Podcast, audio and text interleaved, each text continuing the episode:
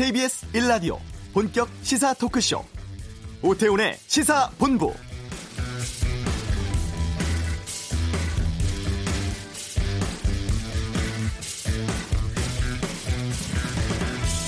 지난 주말 고 노무현 전 대통령 서거 11주기 추도식에 한명숙 전 총리가 참석을 했습니다. 최근 한 전 총리 수사에 대한 논란이 크게 일고 있는 상황이죠. 여러 기자들이 입장을 듣고자 했지만 적절한 시기에 발표하겠다는 말만 전해 들었다고 합니다. 한명숙 전 총리는 2007년 대선 후보 경선 때 한만호 전 한신건영 대표로부터 9억 원을 받은 혐의로 대법원에서 징역 2년형 선고받고 복역까지 마쳤습니다. 하지만 최근 검찰의 회유로 허위 진술했다고 주장하는 옥중 비망록 또 인터뷰 육성이 공개되면서 여권에선 재조사 요구가 제기되고 있습니다. 한만호 씨는 지난 2018년 세상을 떠났습니다. 당시 수사팀 비망록은 증거로 제출돼서 사법적 판단을 받은 문건이다. 근거 없는 의혹 제기다. 유감을 표하기도 했는데요. 도대체 진실이 뭔지 관심이 증폭되고 있습니다. 오태훈의 시사본부 잠시 후 이슈에서 이 사건 처음부터 추적해왔던 취재 기자와 함께 당시 사건 다시 살펴보겠습니다. 경제브리핑 코로나19로 심해진 소득 양극화에 대해 알아보고요. 미중 갈등이 홍콩 보안법으로 더 격화되고 있다고 합니다. 외교 전쟁에 서 다루겠습니다. 월요일 시사구 말리 김종인 비대위 체제로 가는 미래통합당의 상황 또 이명박 박근혜 사면론 논란 등에 대한 다양한 의견 듣겠습니다. KBS 라디오 태훈의 시사본부 지금 시작합니다.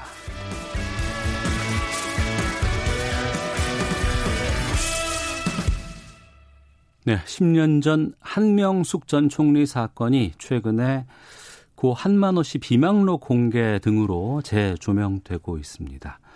당시 이 사건을 밀착 취재를 했고 또 한만호 씨의 출소 날 유일하게 인터뷰를 했던 기자가 있습니다. 오마이뉴스 구영식 기자와 함께 이 내용 좀 짚어보도록 하겠습니다. 어서 오세요. 네, 반갑습니다. 예. 어, 이전에 홀로 이걸 많이 담당하고 취재하고 파헤쳤던 분으로 알고 있습니다. 예, 1심 재판은 거의 참석을 했고요. 예. 한만호 씨 출소하던 날, 어, 국내 언론 중에서는 저만 유일하게 거기 현장에 가 있었습니다. 예. 그리고 나서 한명수 전 총리는, 어, 징역형을 선고받았고 복역까지 끝냈습니다. 네. 그런데 지금 10년 만에 다시 지금 이 사건이 재조명되고 있습니다. 이 사건에 담긴 의미, 왜 지금 재조명되고 있는지 뭐라고 보세요? 저는 이 사건이 조명되는 거는 그 조국 사태 이후에 검찰 개혁에 대한 요구가 굉장히 높아졌지 않습니까? 네. 근데 지금 잠시 약간 소강 상태에 들어간 것처럼 보여요. 네. 그래서 아마 그 검찰 개혁의 필요성을 다시 한번 환기시키는 계기가 될 겁니다. 음. 이게 이제 물론 법원에서는 최종 어, 판결을 내리긴 했지만 네. 어, 검찰이 한명숙 전 총리를 유죄로 만들기 위해서 했던 행위. 네. 저는 그 행위를 직권 남용이라고 보는데요. 검찰권의 남용이라고 보는데 그 행위는 제대로 밝혀질 필요가 있죠. 음. 이건 검찰 개혁을 위해서도 반드시 필요하다고 봅니다. 예, 검찰이 유죄로 만들기 위한 행위라고 말씀을 하셨는데 예. 우선 한 전 총리 관련 사건은 1차 대한통운 곽영옥 사건이 맞습니다. 있고 예. 2차 한만호 어, 씨 사건이 있습니다. 지금 문제가 되고 있는 것, 물론 대한통운 사건은 그건 무죄가 됐고요. 네.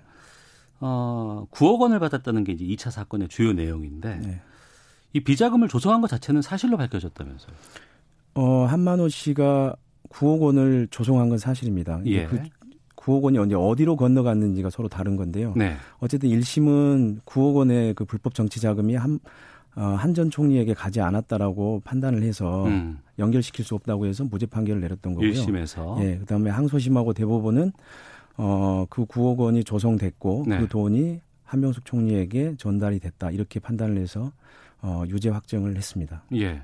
그러니까 9억 가운데 특히 6억 원에 대해서는 대법관 13명 중에 5명이 유죄로 보기 어렵다는 소수견이 나오기도 했다고 들었습니다. 예, 예.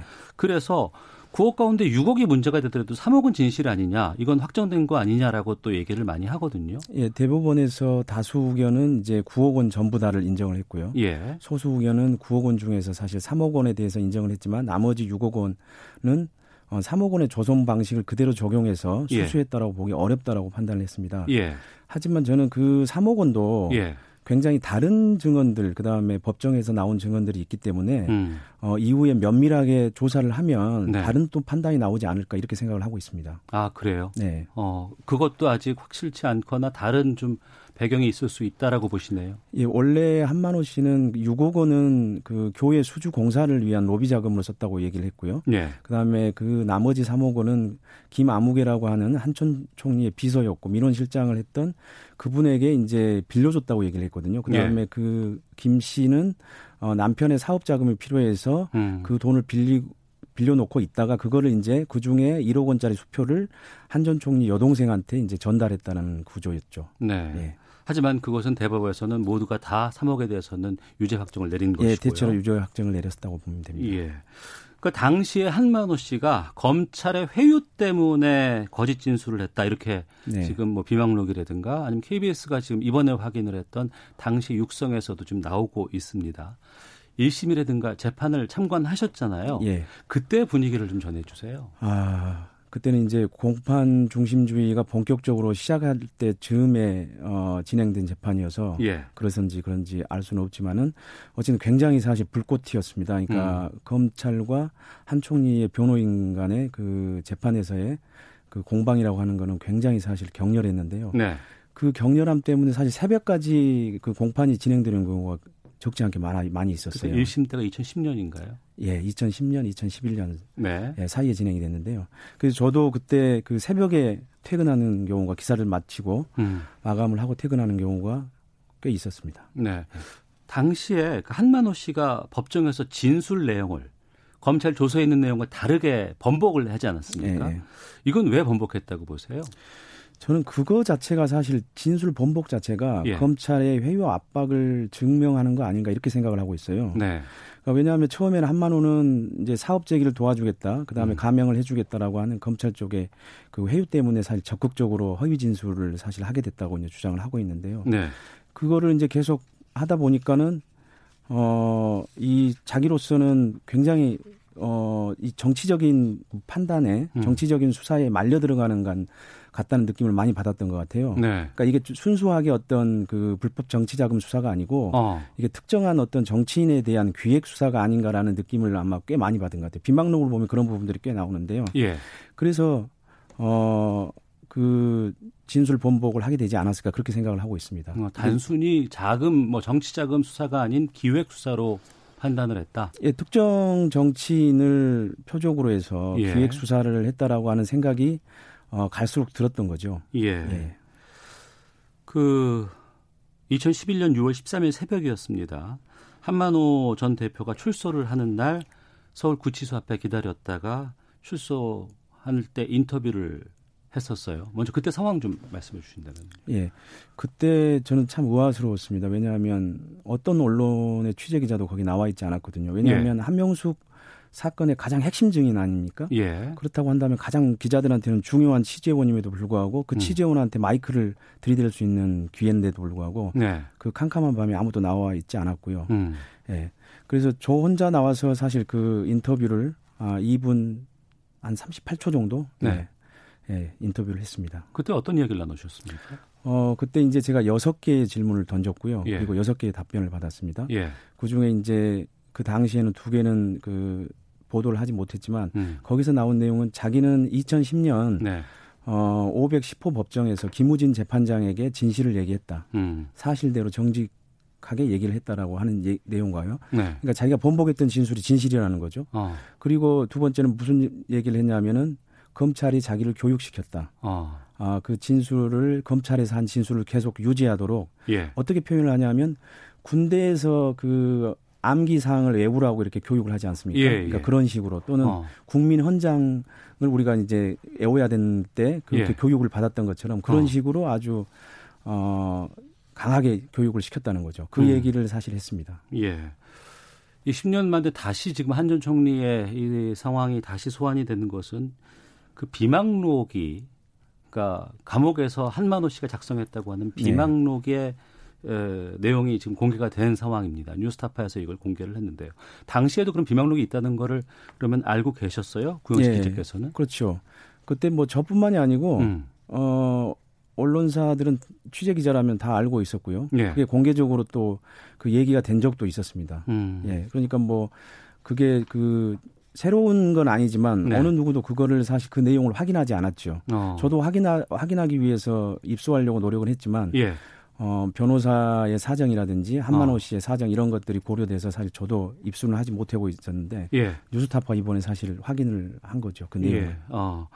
그 내용을 비명록을 보면은 친박계 의원에게 정작 6억 원을 한만호 씨가 줬는데 검찰은 이를 덮고 한명숙 전 총리 쪽으로 준다고 조작했다는 뭐 이런 주장도 좀 나옵니다. 이 부분 은 어떻게 보세요? 예, 그 비망록에 봤는데요. 거기에 이제 뭐가 나오냐면 그 태원 DNC라고 하는 어, 기업이 있는데 그거는 이제 한만호 씨가 자기 아들에게 어, 물려주기 위해서 만든 기업이었어요. 네. 태원이라고 하는 게 아마 자기 아들 이름 같더라고요. 음. 근데 거기에서 이제 그 계약금을 11억 원을 따냈는데 그 중에 네. 6억 원을 어, 도지사를 지낸 그 당시 한나라당의 유력 인사에게 네. 제공됐다라고 검찰에 진술을 했다고 하는 거예요. 예. 하지만 검찰은 그거에 대해서 어. 어, 조사를 하지 않고 예. 바로 일방적으로 덮었다라는 게 한만호 씨의 주장입니다. 그럼 그 주장에 의하면 앞서 말씀하셨던 이건 정치자금 수사가 아닌 기획 수사로 보는 정황이 있다라는 그것이 거기에서도 좀 드러날 수 있는 건가요? 그러니까 만약 예를 들어서 어, 그 도지사를 지낸 인사에게 제공이 됐다고 한다면 네. 그런 주장이 있다고 한다면 음. 검찰은 최소한 그게 사실인지 아닌지 확인을 해야 되는 거 아닐까요? 네. 이 검찰 쪽에서는 이런 얘기를 합니다. 비망록은 재판에서 증거로 제출돼서 사법적 판단을 받은 문건이다. 그리고 이 지금 비망록 관련해서 여러 가지 의혹을 얘기하는 건 근거 없는 의혹 제기일 뿐이다라고 검찰은 주장하고 있습니다. 어, 당시 취재하셨던 입장으로 어떻게 보세요? 이 주장에 대해서. 어, 물론 그 증거로 제출된 건 사실입니다. 증거로 제출됐기 때문에 음. 어, 재판부가 그거를 그 증거 검토를 했을 거 아닙니까? 네. 하지만 재판부가 그 한만호 비망록을 어느 정도로 재판 결과에 반영을 했는지는 사실 그 재 판사만 사실 알 뿐이죠. 네. 그래서 이제 그 어, 판결문이나 이런 것들을 면밀하게 검토하면 음. 이 한만호 비망록을 그 유죄, 1심 유죄, 아니 무죄, 그다음에 예. 이 2심 무죄, 아, 유죄, 그다음에 대법원 어, 유죄 이 판단에 어느 정도 반영이 되었는지 음. 그것도 한번 사실 확인을 해봐야 될 사안이죠. 네. 그러니까 그 부분인데 1심은 무죄를 받았지만 앞서서 뭐 새벽까지 치열한 공방을 벌였다고 예, 말씀하셨어요. 예, 예. 그런 치열한 공방을 벌일 때는 무죄를 받았고 예. 그럼 2심과 대법원의 결정은 그 1심과는 좀 상황이 많이 달랐습니까? 예, 2심은 사실 오히려 어, 무죄를 받았기 때문에 네. 검찰에서 강력하게 이제 항소를 했지 않겠습니까? 예. 그렇다고 한다면 이거를 이게 사실인지 무죄가 음. 과연 적 정한 예. 판단인지를 따지기 위해서는 사실 항소심에서도 굉장히 꼼꼼하게 했어야 돼요. 네. 근데 1심은 사실은 24차례 재판을 했고요. 음. 현당 검- 검증도 했고 네. 10여 명이 넘는 증인들을 불러다가 증인 신문을 꼼꼼하게 했습니다. 음. 하지만 2심에서는 어, 단세 차례만 했고요. 네. 그다음에 증인도 두 명밖에 부르지 않았고요. 2심에서 증인은 두 명밖에 부르지 예, 않았어요. 그리고 특히 핵심 증인 한만호 씨는 부르지도 않았습니다. 어. 그리고 대법원은 이 항소심을 바탕으로 해서 예. 어, 그 항소심의 그 판결 구조를 그대로 사실은 어, 인용해서 다수 의견이 나왔다고 저는 보는 거죠. 네. 왜 이렇게 바뀌었다고 판단하세요? 아니면 추정하세요? 어, 그거는 뭐 법관의 어, 독립적인 판단이기 때문에 제가 뭐라고 얘기할 수는 없지만 네. 묘하게도 2심의 판사는 음. 어, 2018년에 이재용 부회장에게 집행유예를 선고했던 정영식 판사였고요. 네. 그리고 당시 대법원은 최근에 이제 사법농단 의혹이 일었던 음. 이 양승태 코트, 양승태 대법원 하에서 사실 전원 합의체에서 이제 이루어졌지 않습니까? 네. 물론 이제 전원 합의체라고 하는 게 이제 어 적절한 정치적 성향의 그 보수 진보의 대법관들이 물론 적절하게 구성이 돼 있긴 하지만 네. 어쨌든 간에 그 양승태 대법원 하에서 이루어진 도 진 점도 음. 이게 황, 항소심이나 그 1심을 더 꼼꼼하게 검토 어 하- 하지 않았을 가능성을 사실 보여주고 있다고도 할 수 있을 것 같습니다. 네.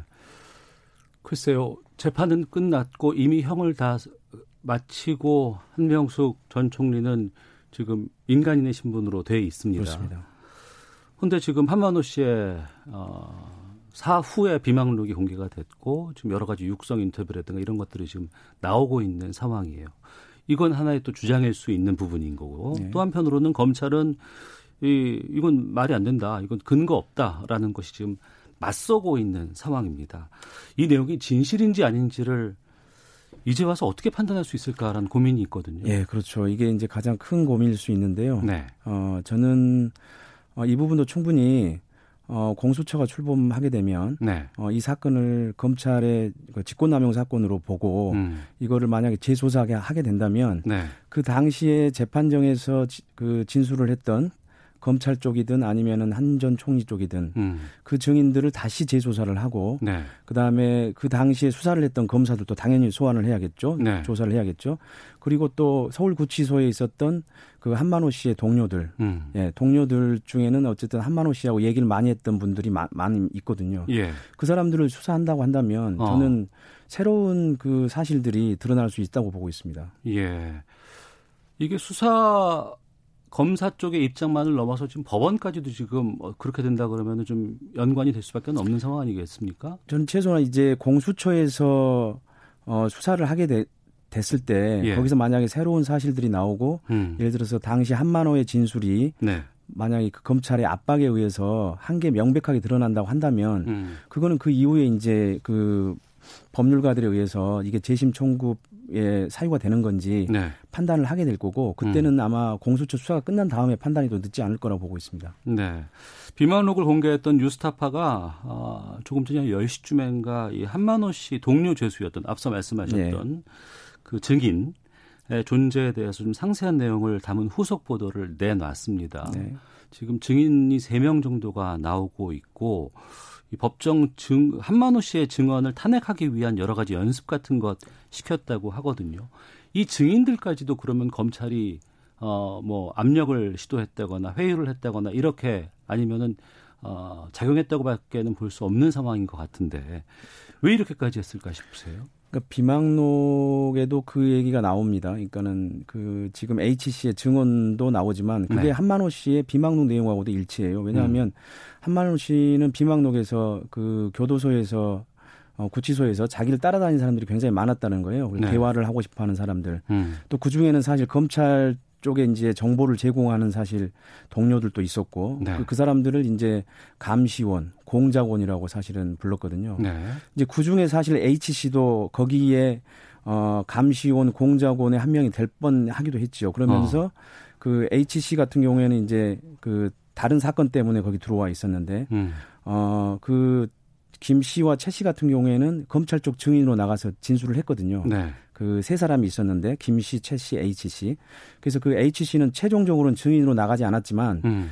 그두 사람이 검찰에 의해서 그 자기를 포함해서 검찰에 의해서 교육 그 받는 거는 자기도 같이 교육을 받았다라고 지금 주장을 하고 있거든요. 예. 예, 그러니까는 한만호 씨의 진술 본복이 거짓이고 음. 검찰에서 했던 진술이 진실이다라고 그거를 계속 지속적으로 유지하기 위해서 어 아마 그런 작업을 벌리지 않았을까 그렇게 생각을 하고 있습니다. 그러면 검찰 측의 주장을 뒷받침하는 그 유력한 증인이라고 했던 그 두 명이 다 2심에서 이그 채택된 그런 증인인가요?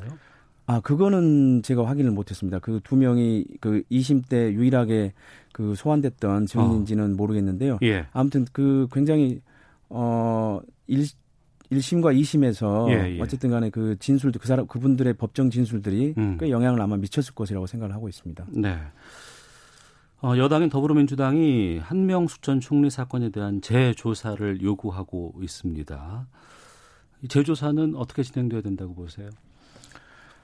어, 이게 공수처가 사실은 굉장히 사실 여야가 어, 굉장히 치열하게 쟁점을 벌일 수 있는 사안이라서 네. 어, 공수처 출범 자체도 사실은 쉽지는 않겠지만 음. 공수처가 어쨌든 여야 합의로 출범을 하게 되면 네. 어쨌든 여당은 이 사건을 음. 재조사 대상으로 아마 어, 제기를 할 가능성이 높아 보여요. 예. 근데 이제 이게 최종적으로 공수처의 수사 대상으로 어. 수사 사건으로 채, 그 채택될지는 모르겠지만 예. 저는 이 사건 자체가 검찰의 그 권한 남용 음. 전형적인 권한 남용 사건이고 네. 그래서 그것들이 사실은 우리가 검찰 개혁이 왜 필요한지를 보여주는 아주 중요한 그리고 아주 그 단면들을 아주 극적으로 보여주는 사건이라고 보거든요. 예. 그래서 그런 점에서 보면은 공수처의 수사 대상이 돼서 음. 좀 제가 아까 얘기했던 그 재판정의 증인들, 그다음에 수사 검사들, 그다음에 서울 구치소에 있었던 동료들 이런 사람들 그리고 한만호의 그 회사 관련 증인자들 이런 네. 사람들도 다 증언을 어, 할 수 있도록 어. 어, 한다면 예. 이 사건의 새로운 국면이 열릴 수도 있지 않을까 이렇게 봅니다. 예. 이 질문도 한번 드려보겠습니다. 청취자 6704님께서 아무리 의심스러운 부분이 있다고 해도 대법원 판결 난, 판결까지 난 사안을 부정하고 무죄라고 주장하는 것은 과도하지 않나요? 라는 의견 주셨거든요. 네. 저는 사실 이거를 꼭 무죄라고 주장하지는 않아, 않았습니다. 네. 그러니까 당연히 이제 대법원까지 판결이 났기 때문에 그 음. 그 부분은 뭐 존중돼야 되는 것이겠죠. 사법부는 예, 예. 독립적으로 판단하는 기관이니까요. 예. 다만 이 사건에서 검찰이 그 핵심 증인 한테 했던 음. 그런 행위들은 이거는 검찰의 권한을 훨씬 넘어서는 직권 남용 행위에 해당된다고 보기 때문에 네. 그, 문, 그 부분에 대해서는 사실 재조사를 통해서 규명이 어. 돼야 된다. 이거는 어. 왜냐하면 우리가 검찰 개혁을 위해서도 교훈을 얻기 위해서라도 네. 반드시 어, 규명이 돼야 되는 것이죠. 아, 법원의 판단에 집중하는 것이 아니고 검찰이 거기까지 가게 되는 여러 가지 과정에서의 저질렀던 그렇습니다. 여러 가지 부분들, 예, 의심스러운 예. 부분들 이 부분에 좀 중점을 두고 싶다. 예. 그게 어 검찰 개혁의 어떤 어 필요성들을 보여주는 측면이 분명히 있는 거거든요. 예. 예. 어. 그래서 반드시 그 부분들 최소한 그 부분들은 어, 규명이 돼야 되고 예. 그리고 그 규명이 된 이후에 예. 혹시라도 그게 재심 사유가 된다면 어. 그래도 또 다시 법 다시 법적인 판단을 받아볼 수 있겠지요. 그건 예. 나중의 일입니다. 아 알겠습니다. 청취자 송유선님께서 의문이 많은 사건이라고 봅니다. 이번 기회에 검찰의 조사 과정 자체에 대해 재조사가 필요합니다. 2,000번 쓰시는 분께서는 전형적인 기획 수사인 것 같습니다. 더해서 한전 총리의 명예 회복도 중요한 것 같습니다라는 의견도 보내주셨습니다. 이 내용은 앞으로도 계속해서 좀 문제 제기가 좀 될것 네. 같고요. 네. 추가 취재가 또 될 것 같습니다. 좀 적정한 시점에 다시 한번 좀 네. 말씀 나누도록 하겠습니다. 지금까지 오마이뉴스의 구영식 기자와 함께했습니다. 오늘 말씀 고맙습니다. 고맙습니다. 예. 자, 이어서 교통 상황 듣겠습니다. 교통정보센터 이승미 리포터입니다. 네, 이 시각 교통 상황입니다. 서울 시내 올림픽대로 양방향의 돌발 구간이 있습니다. 공항 쪽으로 한남대교 부근 2차로에서 승용차와 승합차 관련 사고가 발생했고요. 동호대교부터 정체가 되고 있습니다. 반대 하남 방향으로는 가양대교를 지난 4차로에서 낙하물 사고 처리 작업이 1시간 넘게 계속되고 있습니다. 방화대교에서 성산대교 쪽 밀리고 있고요. 고속도로는 경부고속도로 서울 방향으로 건천 부근에서 두 개 차로 막고 작업을 하고 있기 때문에 건천 휴게소를 가기 전부터 4km 정체가 심하고요. 같은 방향 기흥 부근에서 수원 쪽으로 4km 정체도 사고 여파입니다. 이후 양재에서 반포 쪽으로 밀리고 있고요. 서양고속도로 목포 방향으로 작업을 하고 있는 해미 부근에서 2km간 밀리고 있습니다. 영동고속도로 강릉 방향으로 여주분기점 부근 2km 구간도 작업 여파 때문에 정체입니다. KBS 교통정보센터였습니다. 헤드라인 뉴스입니다. 문재인 대통령이 오늘 오후 청와대에서 2020 국가재정전략회의를 주재합니다. 중앙방역대책본부는 오늘 0시 기준 국내 코로나19 신규 확진자가 16명 증가해 누적 확진자 수는 총 11,206명이라고 밝혔습니다. 신규 확진자 16명 중 13명은 국내 지역 발생 사례로 분류됐습니다. 유은혜 사회부총리 겸 교육부 장관이 27일 중3과 고2, 초등 1, 2학년 유치원생의 등교 수업을 앞두고 에어컨이나 마스크 사용에 대한 구체적인 지침을 방역 당국과 논의 중이라고 밝혔습니다. 행정안전부는 어제까지 긴급 재난지원금 대상 가구의 92.8%인 2015만 가구에 긴급 재난지원금 지급을 완료했다고 밝혔습니다. 공인회계사들은 코로나19 여파로 2, 3분기에도 국내 경기 악화가 이어질 것으로 전망했습니다. 지금까지 라디오 정보센터 조진주였습니다.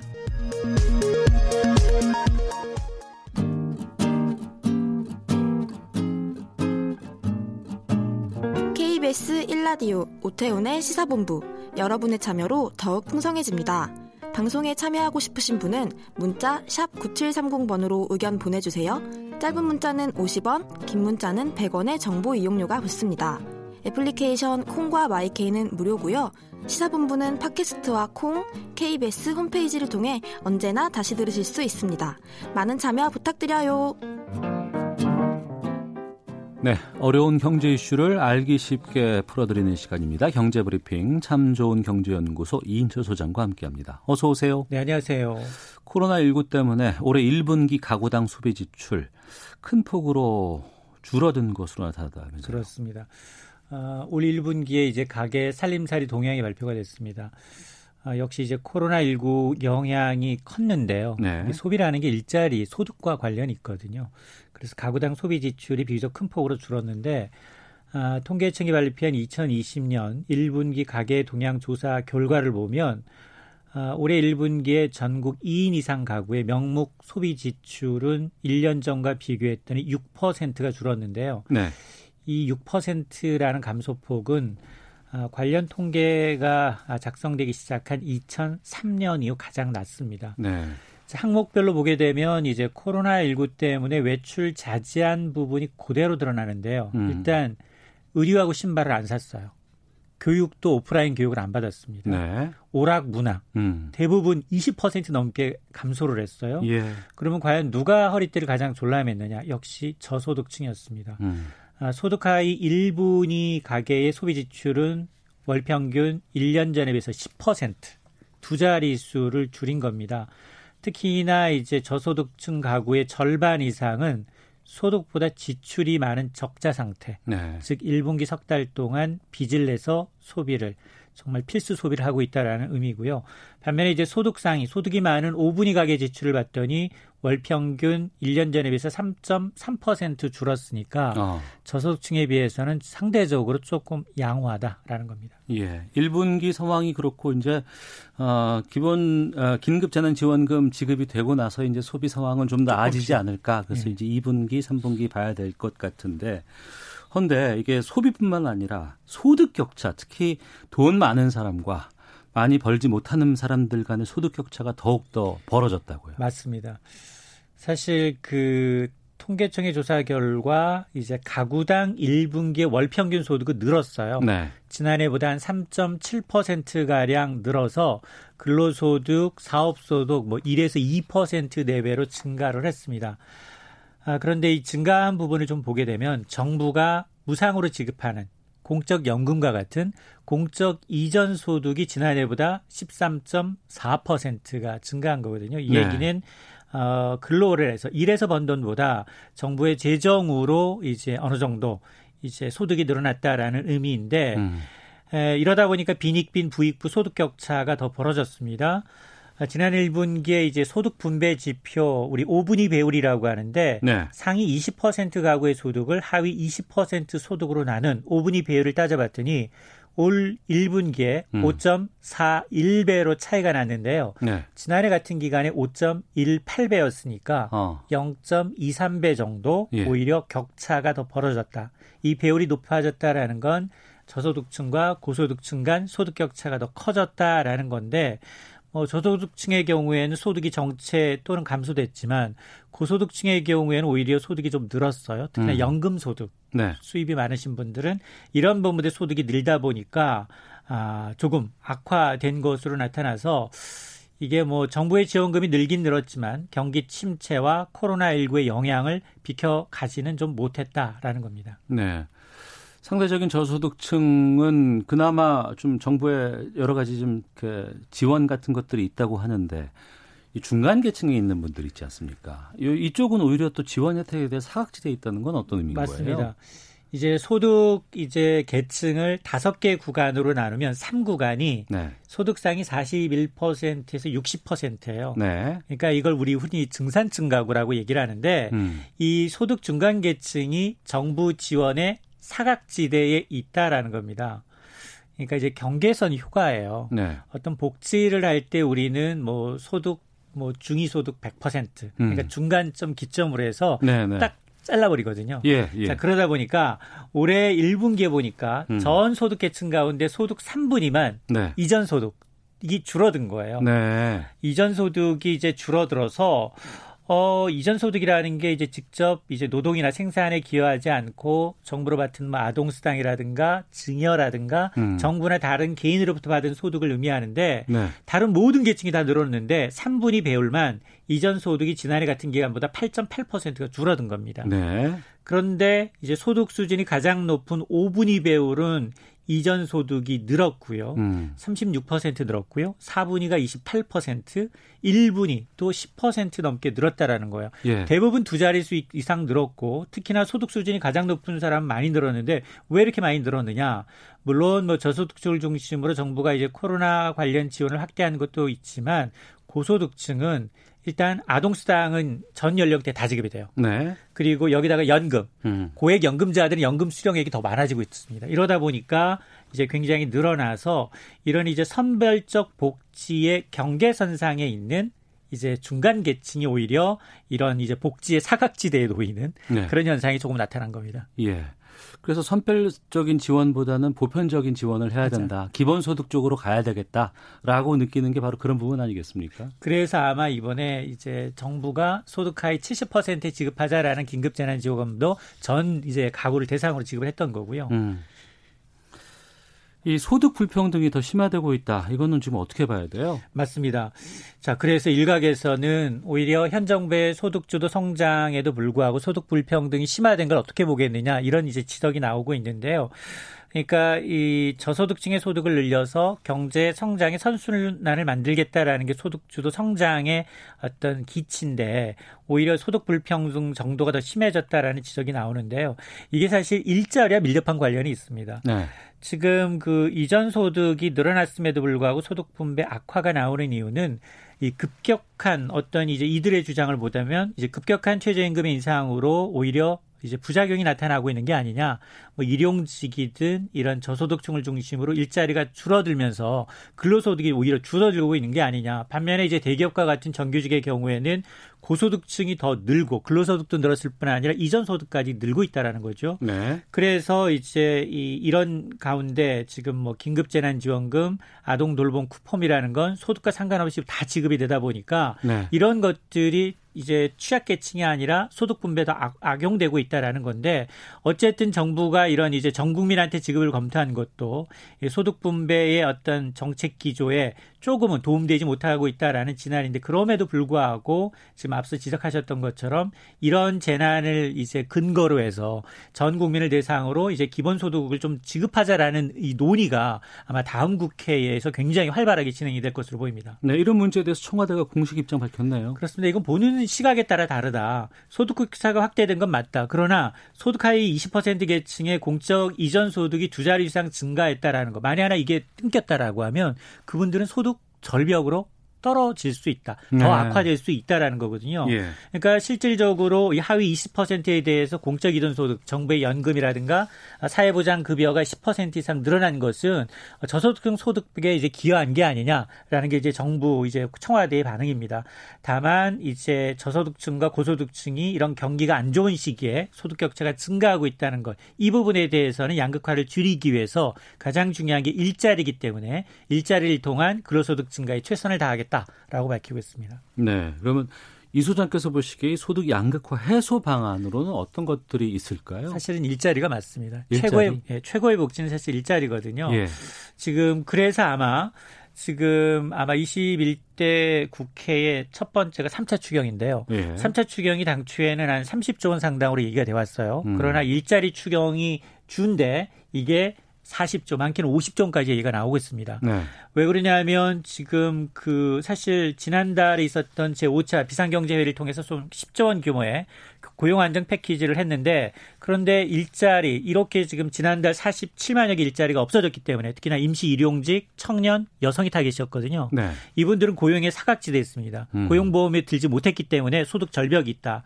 따라서 앞으로 156만 개 공공부문 일자리를 만들겠다라고 했기 때문에 이 4차 추경을 대신해서 하지 않는 대신에 3차 추경을 대폭 확대해서 이제 당초 얘기했던 30조 플러스 알파 이게 이제 다음번 국회에서 논의가 될 것으로 보입니다. 네. 그러면 그 3차 추경은 21대 국회의 가장 큰, 큰 이슈가 될수 이슈가 있습니다. 예. 되겠네요. 알겠습니다. 자, 알기 쉽게 경제 뉴스를 풀어 주셨습니다. 참 좋은 경제 연구소 이인철 소장과 경제 브리핑 여기서 마치도록 하겠습니다. 고맙습니다. 네, 고맙습니다. 예. 자, 1부는 여기서 마치겠습니다. 잠시 후 2부 외교 전쟁 준비되어 있는데요. 격화되는 미중 갈등. 이 가운데서 우리 정부 또 기업들이 선택할 수 있는 카드가 무엇인지 전문가와 함께 짚어보는 시간 갖도록 하겠습니다. 자, 그리고 주말 동안에 다양한 정치권 이슈들도 있습니다. 여기에 대해서 좀 전문가들의 의견 듣겠습니다. 시사구말리 준비되어 있습니다. 잠시 후 2부에서 이어집니다.